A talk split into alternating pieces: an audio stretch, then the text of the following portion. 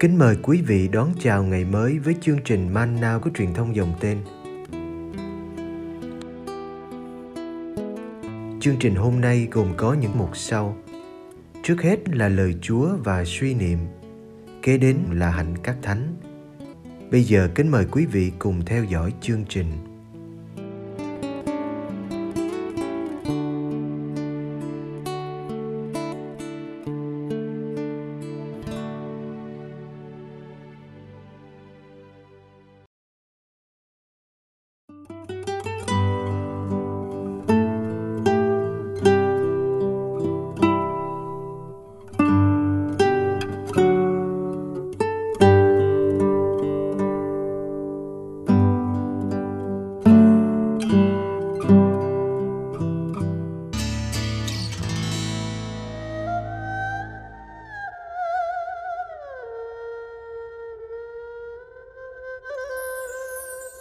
Dụ ngôn hạt cải Luca chương 13 từ câu 18 đến câu 19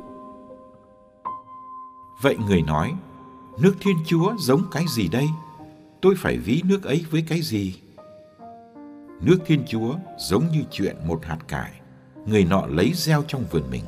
Nó lớn lên và trở thành cây, chim trời làm tổ trên cành được.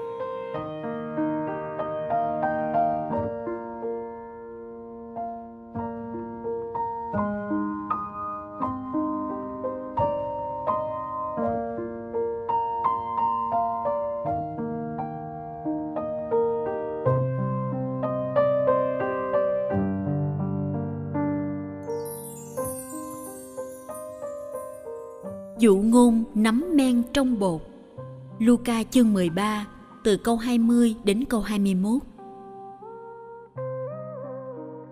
Người lại nói, tôi phải ví nước Thiên Chúa với cái gì? Nước Thiên Chúa giống như chuyện nắm men, bà kia lấy vùi vào ba thúng bột, cho đến khi tất cả bột dậy men.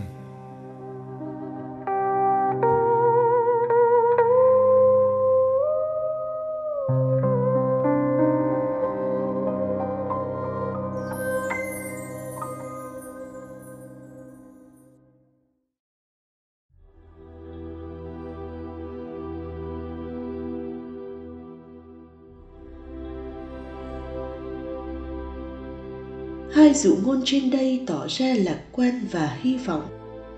Nước Thiên Chúa đã được Đức Giêsu khai mở và loan báo. Nước ấy cần có thời gian để lớn lên, để tác động trên con người. Chắc chắn kết quả cuối cùng sẽ rất tốt đẹp.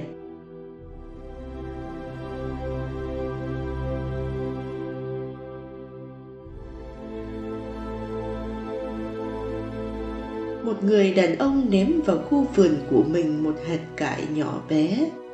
Ông có ước mơ mong mỏi gì không?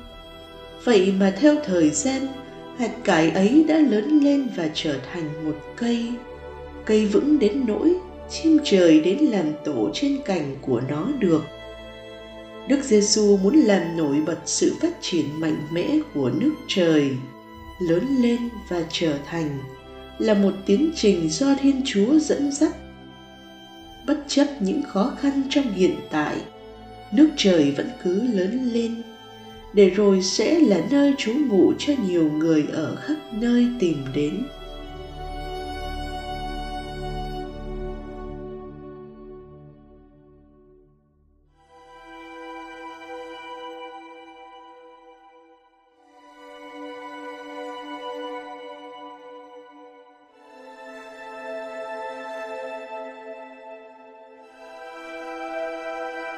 Một phụ nữ lấy men và vùi nó vào một lượng bột rất lớn. Men không nhiều, lại được vùi sâu nên có vẻ như không hiện hữu. Nhưng trong thực tế, men đã có đó rồi và đang tác động trên bột. Với thời gian, men làm cả khối bột dậy men. Bấy giờ sức biến đổi của men mới được mọi người nhận biết khối bột lên men đã sẵn sàng trở nên những ổ bánh ngon lành. Đức Giêsu làm nổi bật sức mạnh của nước Thiên Chúa trong việc biến đổi thế giới này từ bên trong. Chính sự tiếp xúc trực tiếp, sự thâm nhập của men vào bột đã tạo ra sự biến đổi kỳ diệu ấy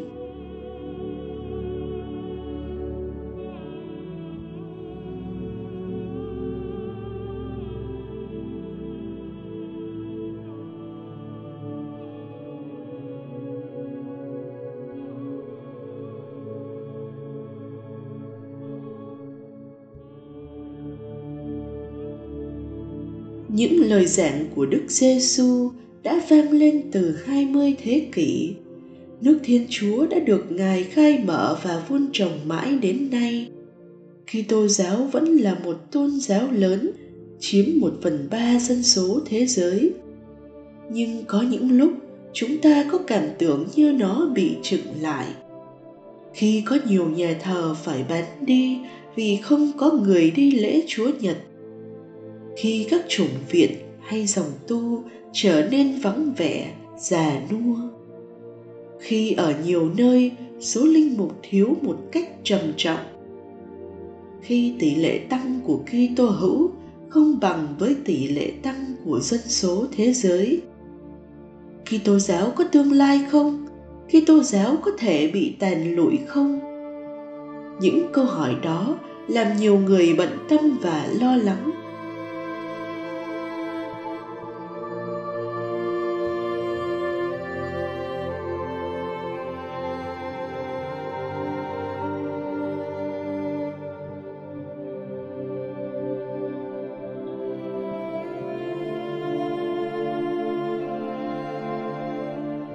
hai dụ ngôn của Đức Giêsu hôm nay đem lại cho ta niềm lạc quan.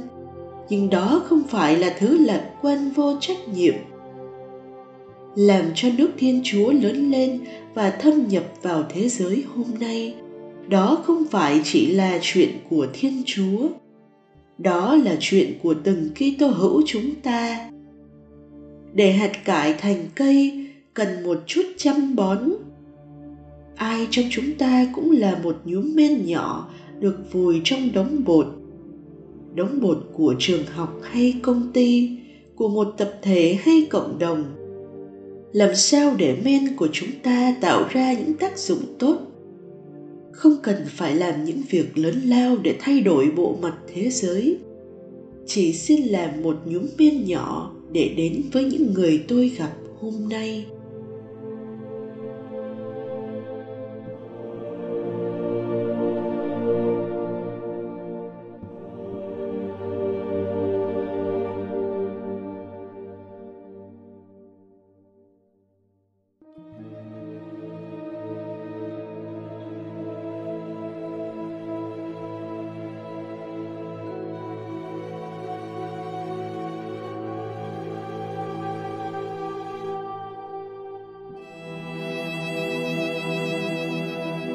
Lạy Chúa Giêsu, xin thương nhìn đến hội thánh là đàn chiên của Chúa, xin ban cho hội thánh sự hiệp nhất và yêu thương để làm chứng cho Chúa giữa một thế giới đầy chia rẽ.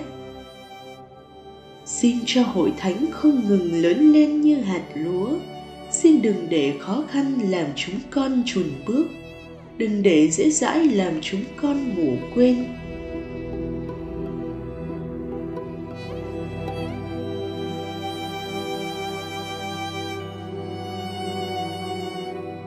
Gì hội thánh trở nên men, được vùi sâu trong khối bột loài người, để bột được dậy lên và trở nên tấm bánh. Ước gì hội thánh thành cây to bóng rợp, để chim trời muôn phương rủ nhau đến làm tổ. Xin cho hội thánh trở nên bền tiệc của mọi dân nước, nơi mọi người được hưởng niềm vui và tự do.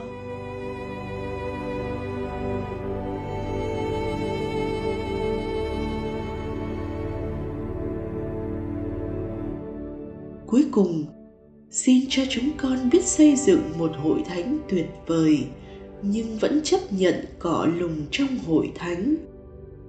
Ước gì, khi thấy hội thánh ở trần gian nhân loại nhận ra nước trời ở gần bên. Amen.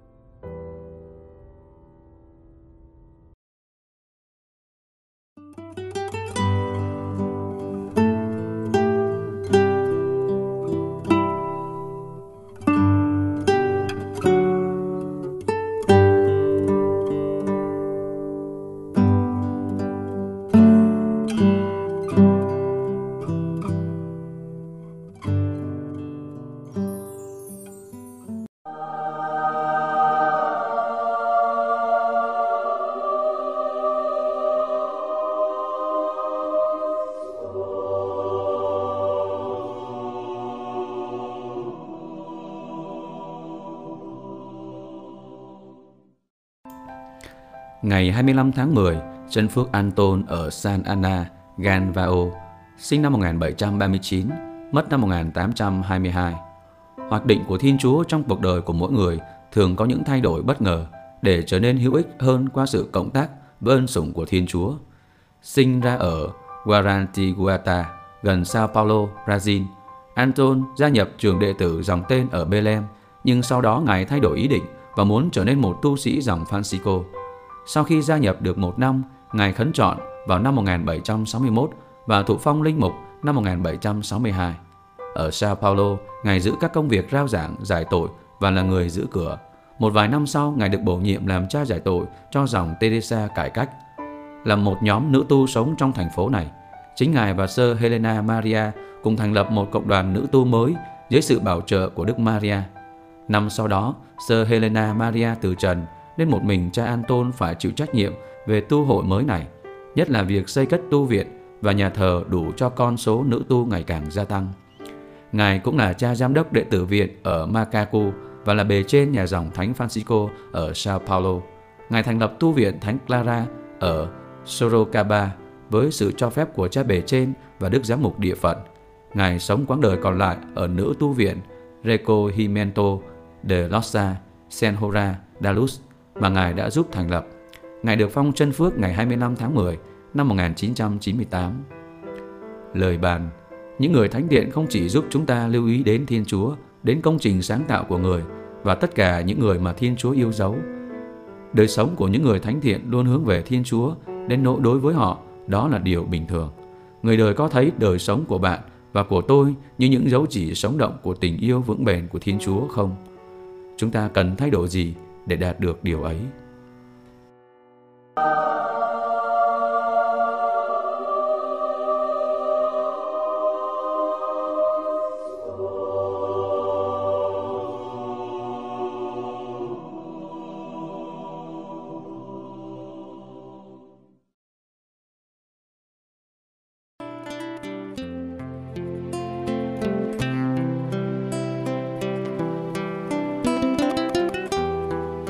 Cảm ơn quý vị đã theo dõi chương trình. Kính chúc quý vị một ngày mới tràn đầy niềm vui và ân sủng của Chúa và mẹ Maria.